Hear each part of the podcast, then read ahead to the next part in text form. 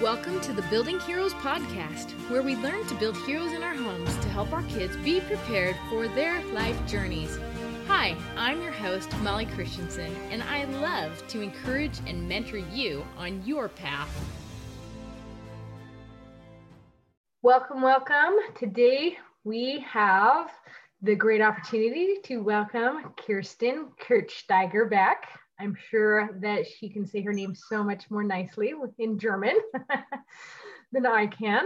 But um, Kerstin was one of our podcast launch guests, so I'm excited to have her back so we can hear more about her story and her message. So, Kerstin is a scientist turned life leadership coach, which is awesome. And she's also a um, homeschool mom.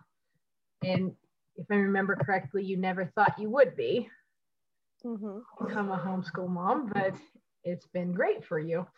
So we are excited to hear your story again and to also, you know, learn more about your message. So do you want to just tell us a little bit more about yourself and we will hear your story. okay. Uh, well, yeah, thanks for having me back on. Um, I'm sorry, my, my daughter just came in. So um, anyway, that's the life of a mom, isn't it? it so sure um, yeah, so thanks for having me back on. Um, some people might remember my story. Um, I'm a scientist. Um, I went all the way up to doing a PhD, even a postdoc, and then had my, my kids and everything changed. And so my interests changed a little bit um, my outlook on life everything like you said um, we were hugely into attachment parenting and accepting our kids as the persons they are and that's how we ended up homeschooling in the end. So so yeah it was a total surprise. I remember meeting moms at the playground saying oh i you're homeschooling? I can't imagine doing that because in my country i come from austria it's not really um, very common and so so yeah that was a huge surprise but we love every day and we love and learn something new every day. Yes i love that. I love that. And it, it's fun because now you can work at home with your kids right? And sometimes they come in. Sometimes they come in yes. Um, which is fun. Yes. yes depends on the day but yes um yeah my kids are still pretty young so it's it's difficult. We try to set those boundaries around my work time but again it's something they still have to learn and and so yeah. Uh, yeah. it's it's ongoing discussion.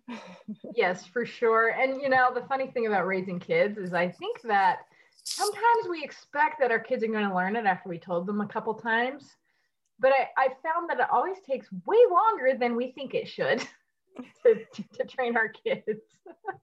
but they do get there. They do get there. Yes. Yeah, and, and I think also for in my situation, for example, I've been a stay-at-home mom for two years with my daughter, two and a half years. So uh-huh. for her, it's pretty new that I am working hours. And then with the pandemic, of course, dad was suddenly working from home.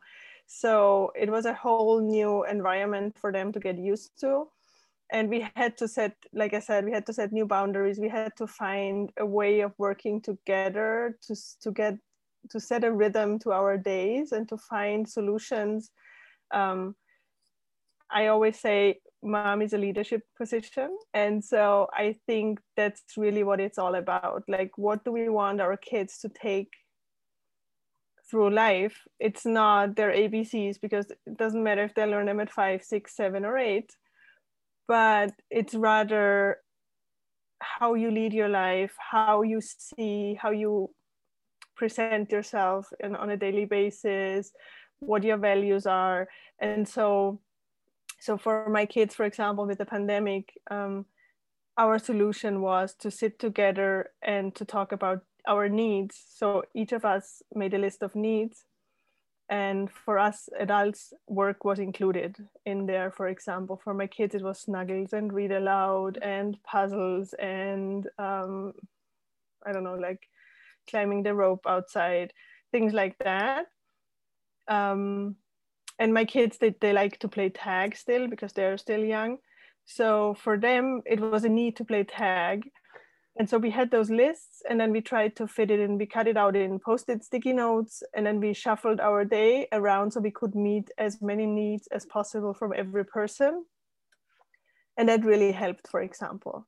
So i think it's showing our kids that we hear and see them giving them a voice at the table and then trying to find solutions together. And so this is what i envision um, i think that's my my most important job honestly. Of course i have to feed them and keep them alive right?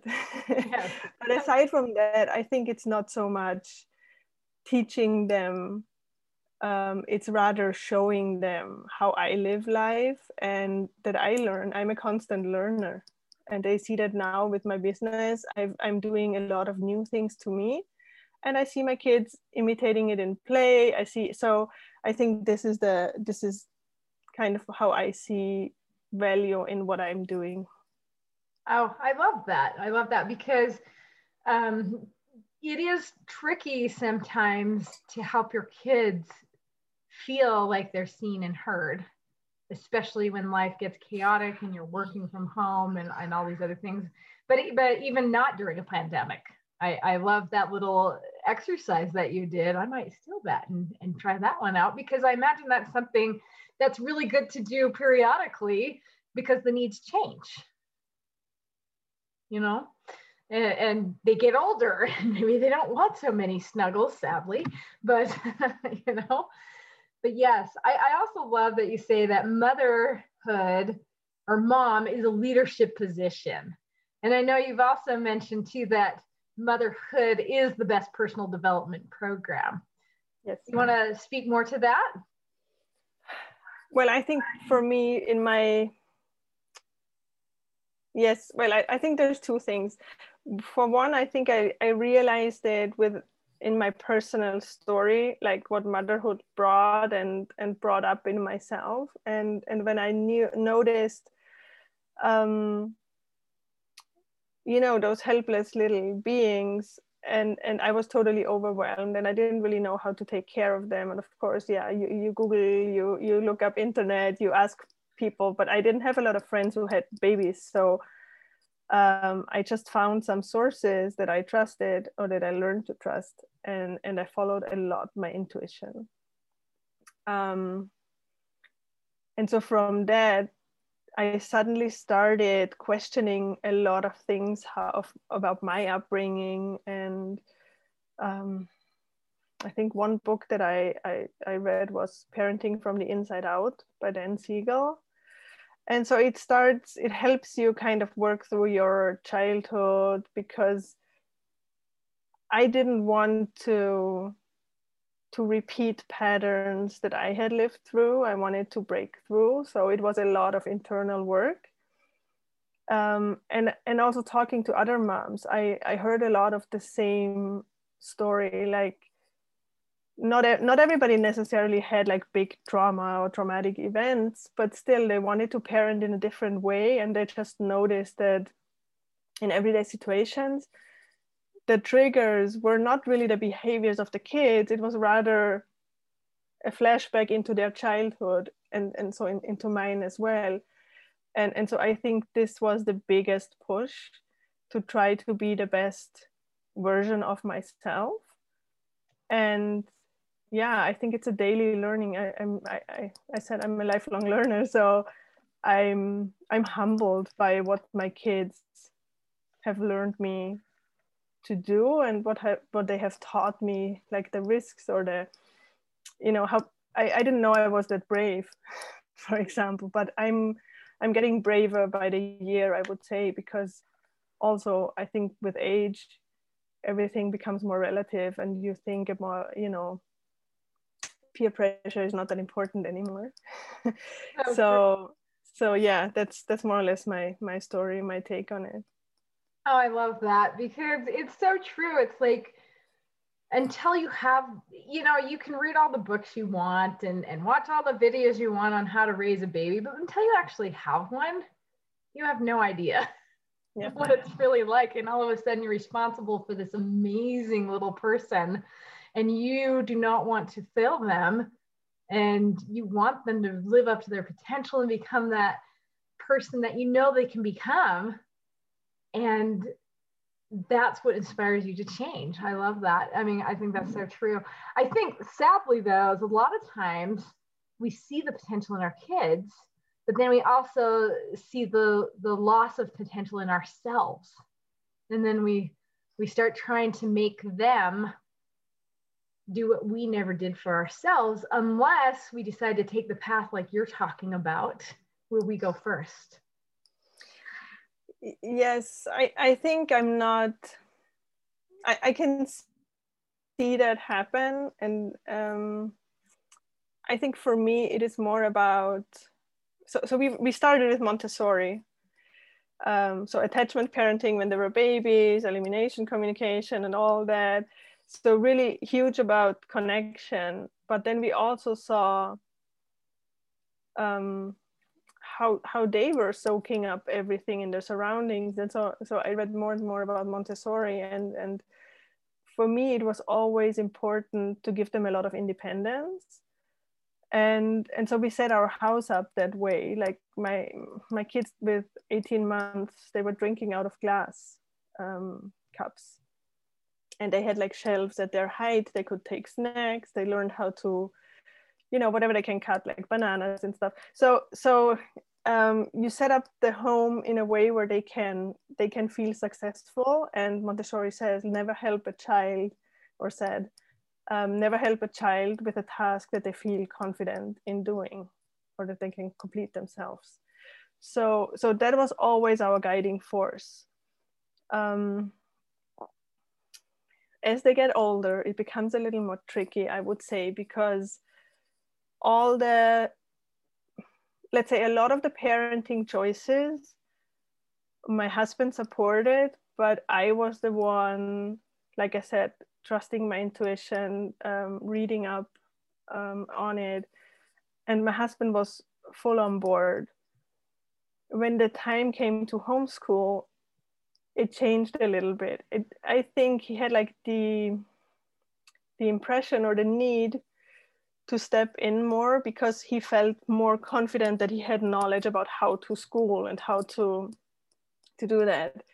Now the whole twist in our story is that we mainly unschool now, honestly. Like we, we follow, we use Montessori um, we follow Montessori principles, like I said, like independence, follow the child, but we prepare an environment, we do strewing. So we set out interesting things they can't resist, but we explore according to their interests. And and so it's been hard for my husband in a way because he was more like he's worried that my son wouldn't read because he's a late late late air reader. He's not very late yet, but but it's it's not his it's not his strength, definitely. Um, so in a in a regular school setting, this he would be under pressure, right, to be a reader and to because of course how how do you how do you teach in a school? you need them to read and write, so you it's easier for the teacher. It's like it's sort of the the knowledge transfer which again is like like you said like pouring into this cup which eventually we don't believe in we say that they're their own person and they soak up whatever their interests are and we try to help them find their interests so our role now is not top down it never was we're equals um, we answer questions we we provoke questions like for us, a lot of schooling is done by by reading with him, for example, my son and my daughter, and then they come up with questions, of course. And so instead of giving the answer, what like in school settings, for us it's really hard as adults because we went through school. Mm-hmm. So instead of answering with the the answer, we will turn it into a question like, what do you think? I wonder. Like, so we don't necessarily give answers, we keep them wondering. And I think this in, in education is much more valuable. And and I see my son, okay, he struggles reading. And we're trying. Sometimes we get a little bit out of how do you say like out of our flow. And we kind of want to push it harder on him. And and those are the time the days that we feel worst honestly. Because afterwards I see there's no need to push a curriculum on him because he's the one letting us know when he's ready and what he wants to learn and explore. Um, so so those days where we try to fill this cup are the worst in our environment or in our home um, but yeah like i said for my husband it's a little bit more of a struggle because he he did really well in a school setting and he he really liked it. And i think he has this this feeling of i i need to to have a voice or a stronger voice and i have to i have to have more input. Um, so it is difficult. Again we both are from europe and homeschooling is not very common. And we both have gone through college. So our education our sort of top down learning has been a long path. Um, yeah but I'm a, I'm a huge proponent of letting the kids develop and and i think i just marvel at at what they discover and and like you said like the, this filling the cup it doesn't really work or or having them fulfill what i wanted to do honestly i didn't even know what i wanted to do. I, I liked chemistry and that's why i studied and i kept going and i kept going and i kept going because it was just the next step. It was almost a little unconscious right? I was just climbing the ladder and then i was like hmm i don't want this anymore or i don't who am i? What do i want from life? And seeing my kids how different they are for example i mean there's no way i can push them to be something because they are their own little person. Yeah. No i love that. It, it's it's so interesting because we do often do that just where we get on a path and we just keep going on it without questioning it. And i love how i mean you did use your scientific background to question to, to find new answers. And and then you had to use a lot of courage to step out of the box of what everybody else says this is how you have to do it. And i don't think your husband's alone in um because you know even i i have a strong belief like you do where we need to let our kids um, lead the way and that we're there to support them. But still some days i'm just like okay let's just learn this you know and and get it in your brain and and I try to make them and then it never does work. It's like you're saying. It, it's it's one of those things where you wish you could do it perfectly. And sometimes when we're talking about it, it sounds like I do it perfectly all the time, but I certainly do not. and it is always a pattern where we have to keep looking and adjusting, kind of like what you were doing with with the needs. You know, it, it's so good to always keep checking in. Okay, what are our needs now? You know have they changed or are we still good? So it's that is kind of the pattern that really helps us as we're helping our kids along that path of the hero's journey which is really what you're trying to do too. Um, you know just maybe sometimes using different words but it, it's all the same pattern. Yes. But you, you know sometimes you just think oh good we're on the journey. Let's go. No problems. we don't have to adjust anything, but you always do. Now, yeah, and go ahead. I'm sorry. No, go ahead. no, I also wanted to add. It is it is so true. Like I think the hardest part about homeschooling is that you have to trust in your kids and letting go of control. Um, I think if you have a good relationship with your kids, and like I said, you model what it looks like to be curious and to, to, to step out of your comfort zone and to learn something new, they can't help and observe and, you know, they soak it up. Um, but it is difficult. I mean, there, there are times where, where you're like uh, doubting and, and, you know, it's, it's hard. So yeah, just create your community that supports you. And, and that's, I think is the it's the biggest issue like you find some support in those on those days that you feel like it's not working. Absolutely for sure. And i and i like that you said you have to let go of control which is an interesting thing because so many of us feel like but we have to control everything in our homes. But truly really the only thing we can control is ourselves which is good and bad it's the hardest thing though. exactly. I'm like, I don't know about you, but I'm not always the best at that, but I'm learning, you know. Um, so in your professional work that you work now, you teach moms how to find not balance, but you call it flow. Yes. Yeah, you want to describe that to us? Well, I think in my needs assessment, like what I told talked about before, I, I kind of um, touched on it. And in our schooling approach, you can already see we don't have a strict structure at all. Um, and I chose flow for two reasons. I, I like flow because um, it's like a rhythm to our day that we try to have or seasons, you know, so it's a, it gives you a little bit more flexibility and, and it lets go of schedule, it lets go of too much of expectations too, because expectations put so much pressure on us. Um, the other thing, what I like about flow is there is um, a flow state theory. And so it basically means that you get into a flow state where you kind of you, you forget about time and you you know you're so focused on something that you like doing and that happens when the challenge is high enough and your skill is nearly matching like you're still challenged but you also feel confident that you can solve the problem in front of you. And so i think this just brings it all together. Like we are constantly changing as persons. Um, so our surroundings are changing. Like for us for example i don't know not a lot of families do that possibly but like i said we're from europe. So right now we're in europe for four months so a lot of things had to shift and change and we had to find a new flow. And so this is kind of what i want people to get at to to not schedule everything and be so precise um, because then you feel like you're getting behind. You feel like you're not getting everything done that is on your to-do list. You feel like too much pressure.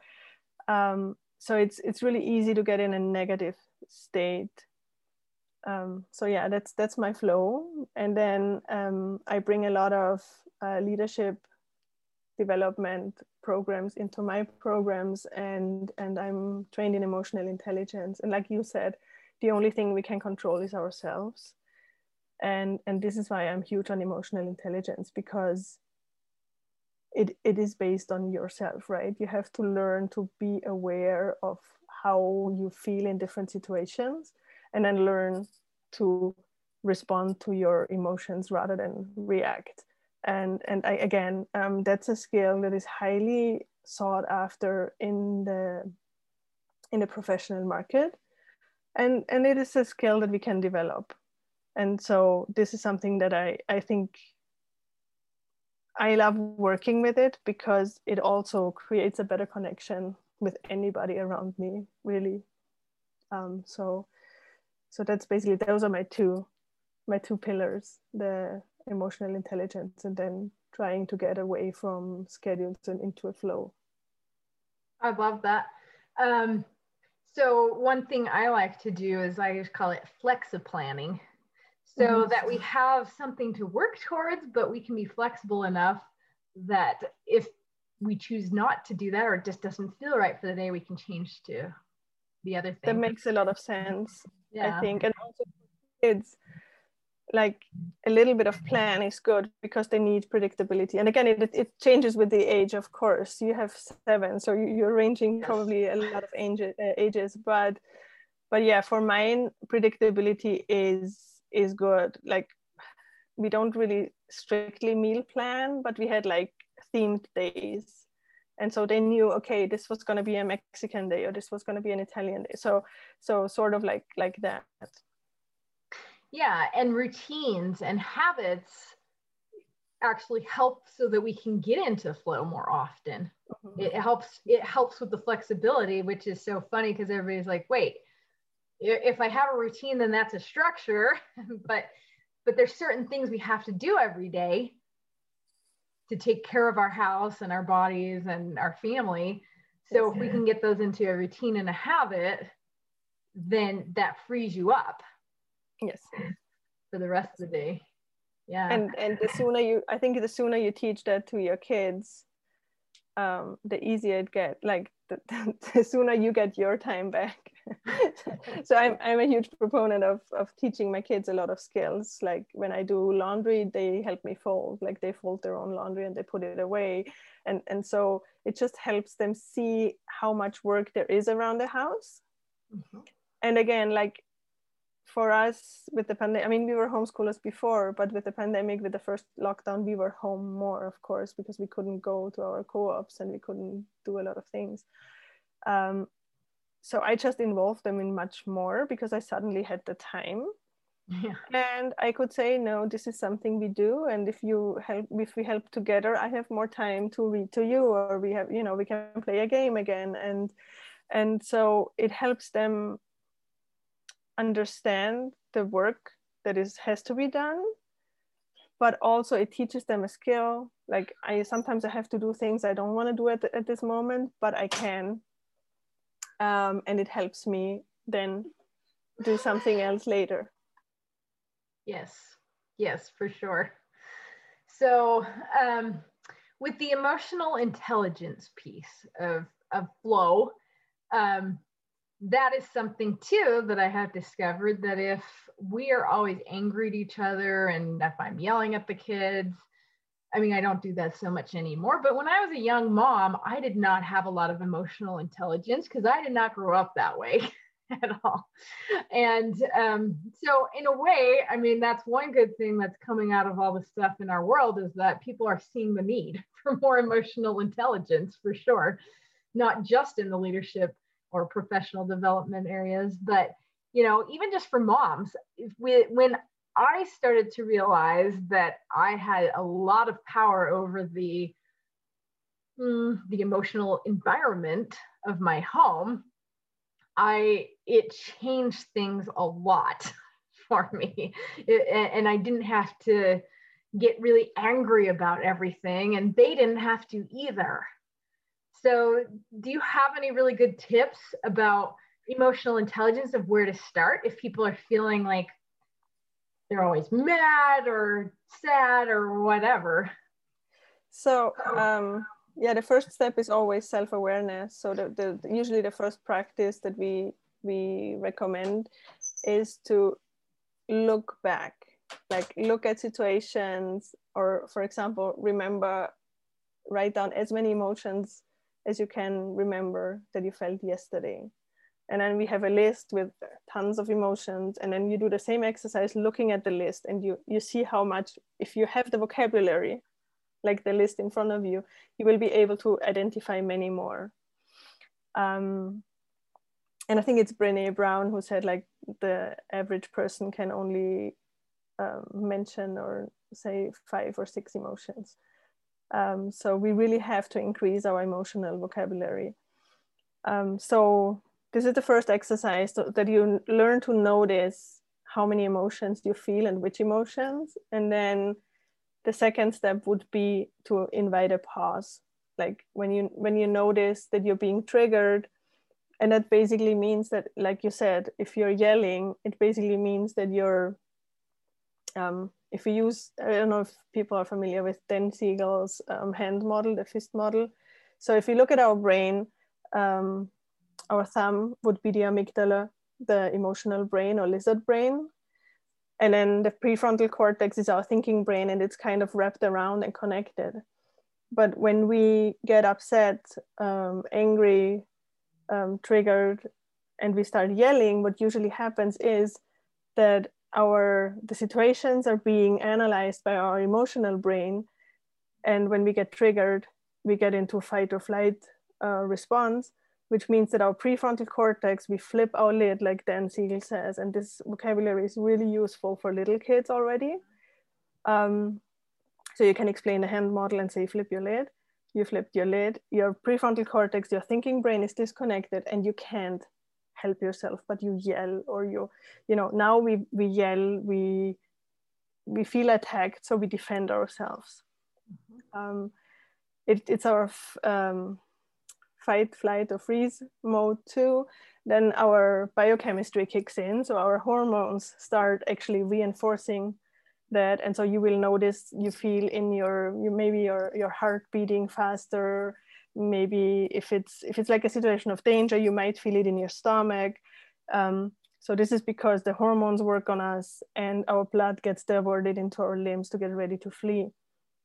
Um, when we notice this happening um, we would like you to invite a pause. So basically counting like if you have worked with kids a little bit it's usually all the things that you would tell kids as well like count backwards from 10 or take deep breath or imagine the box breath which would be four breaths in up four out four in four out. So very slow. And, and you just imagine doing this.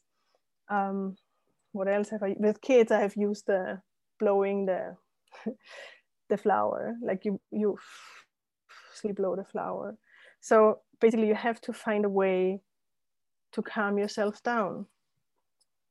And then you can finish the conversation or redirect your kids or maybe you know if it was a different situation. But it is important to learn that and that's the first step. However when it happens when you yell it is important not to get very upset about yourself and you know blaming and shaming yourself. I think it's also an opportunity to teach your kids that this can happen that even adults lose it sometimes and then trying to reconnect with your kid later on and saying hey i'm sorry this was not supposed to happen. I should have been able to react differently. I was just triggered. I, I felt this and it really made me mad and i said maybe i said things or i yelled and i didn't want to. So showing them modeling them an apology and that we lose it and that we can make it work again i think is a really important thing to consider. Like don't don't go into this oh my god i'm i'm at 5 at 5 p.m i start yelling because i'm done. I mean it's as a mom everybody know our days are really long Mm-hmm. And so you're trying to control yourself all day long. But in the evenings, for me, it's evening time when I'm exhausted already. It's harder for me to control myself all the time. And and I certainly have yelled at my kids or I have, yeah. Would like, you just go to bed? exactly, exactly. Yeah. And and so so I think it's an opportunity. Don't don't yeah don't go into that mindset of oh my god i i messed up and and this is non-repairable because they also have to learn and they have to see that we can repair our our mistakes. Absolutely. No that's excellent advice. And really i mean when i was stuck in that mode because i was stuck in that mode for a while i would beat myself up and i would tell myself what a terrible mother i was because i was yelling at my kids but then I would try to justify it by blaming them for being terrible kids, which really does not build a good connection with your children yeah. when you're blaming them when they're not, they're just being kids. you know, they weren't trying to trigger me. And and you know, there were times when I felt almost hopeless, like I could never actually figure this motherhood thing out. And you know, the good news is is that it is just a skill and anybody can actually learn how to do this. And you know even now i'm there are days when i wonder if i can figure out this motherhood thing but for the most part i can do what you say. I can go back to them and i can say i am so sorry. I shouldn't have responded that way and i'm going to try to do better. You know? and so, i think it's very powerful to do that yeah, for sure. Because when I was back in my days of being stuck at yelling at kids, I didn't ever want to show that I was wrong. I didn't want to be vulnerable. And I was always right to them, which what does that teach them? It, mm-hmm. it, teaches them hide your feelings and don't say anything. And it teaches them to shut down, which isn't great either. So, I mean, that is the good news. There's hope. yes and and like you said some of us like myself included i didn't grow up in an environment where emotions were talked about or space yeah. was held for it. So sometimes it is hard for us to hold that space or to see our kids struggle uh, and we want to make it better. But what we really should do is just hold the space for them and say oh i see you're upset you know and and, and let them feel the emotions like you said not shove it down but feel it express it like i said give them the vocabulary. And then just you know i always compare uh, compare it like with um, the analogy of the the clouds that are passing by right? We feel oh, an yeah. emotion. It's it's a momental state. It's not there to stay. Like in a day like i said how many emotions can you feel in a day? Hundreds. It's it's really you're sad one moment you're happy then you're like accelerated and you're you know there's so many different things you can feel. And so we have to make it clear to our kids that it's first of all there are no bad emotions. They might feel uncomfortable or yucky or whatever word you want to use with your kids but they're not inherently bad or good. It's just it's a way of our our system how we have evolved to notify us of danger or of good interactions and good things. So so i think this is important um and i wanted to say something else and i forgot. Oh the parenting yes. So one thing I, I sometimes do with my kids i mean now my older one is almost eight and sometimes i'm just honest i'm like hey i'm sorry i did this wrong. I, I thought i should do it this way but i don't think this is really working. I need your help here and and i, I honestly i told him a few times already look this is the first time my husband and i are parents. So we are new at this thing. We're still learning how to do this. And and so for us it's like we have our core values so we always build around those. Like for us it's important that we can trust each other um, that we can be honest. And so and so this is part of me being honest. I'm like i'm telling him i'm mom for the first time. You two are my experiment in reality. Like i'm learning every day and i i don't know if i'm doing it right. I'm trying to do my best. Yeah that's so good. You know kids are guinea pigs. And that's just how it is really. But um because yes we are still learning too you know i love that analogy that you bring up that feelings are like the clouds because another you know they are just passing by but another thing i thought of too is they're like the clouds but they're not part of you they don't define you they are not you and and that's that's just a really cool analogy that little kids can even understand. Yeah. So if you have a bad emotion, that doesn't mean you're a bad person. Or if you've labeled it bad, you know, you said they're these are not good or bad, but we define we we attach meanings to them. Yes, we because do. because we don't want to feel some of those emotions. Yeah. yeah.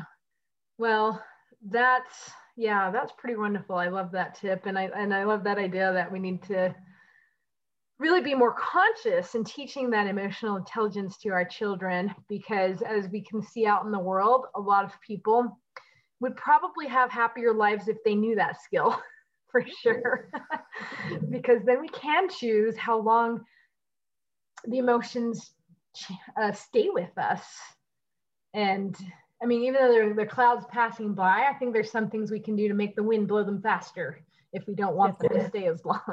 but we can, it's not like we can we can't stop them from coming in because sometimes they just come in. Yes. Yeah, so that's really great. So do you have any other um, tips or things that you wanted to share with our audience today? Um, well, not not not right away. Like question, it's kind of difficult. I, um, I just no, wonder if there was something I forgot to ask you. I understand. Um, no, I think if people are more interested in in in learning more about emotional intelligence or what it would mean to to step in into the leadership role of a mom, um, they could follow me. Um, I have a um, have a freebie. It's uh, basically what I, I did to help my kids learn skills. I made some checklists for them to get ready for traveling, like they pack their own bags and, and stuff like that, or getting out of the door, or for parkour, which is their sport they do. Um, so if somebody wants that, that's on my website, and that's www.kerstinkirchsteiger.com. Um, so I hope you probably link to the show notes. um, otherwise, it's K E R S T I N K I R C H S T E I G R dot com and forward slash checklists. Um, so that's the easiest way to follow me. And I'm also on Instagram with my first name underscore last name.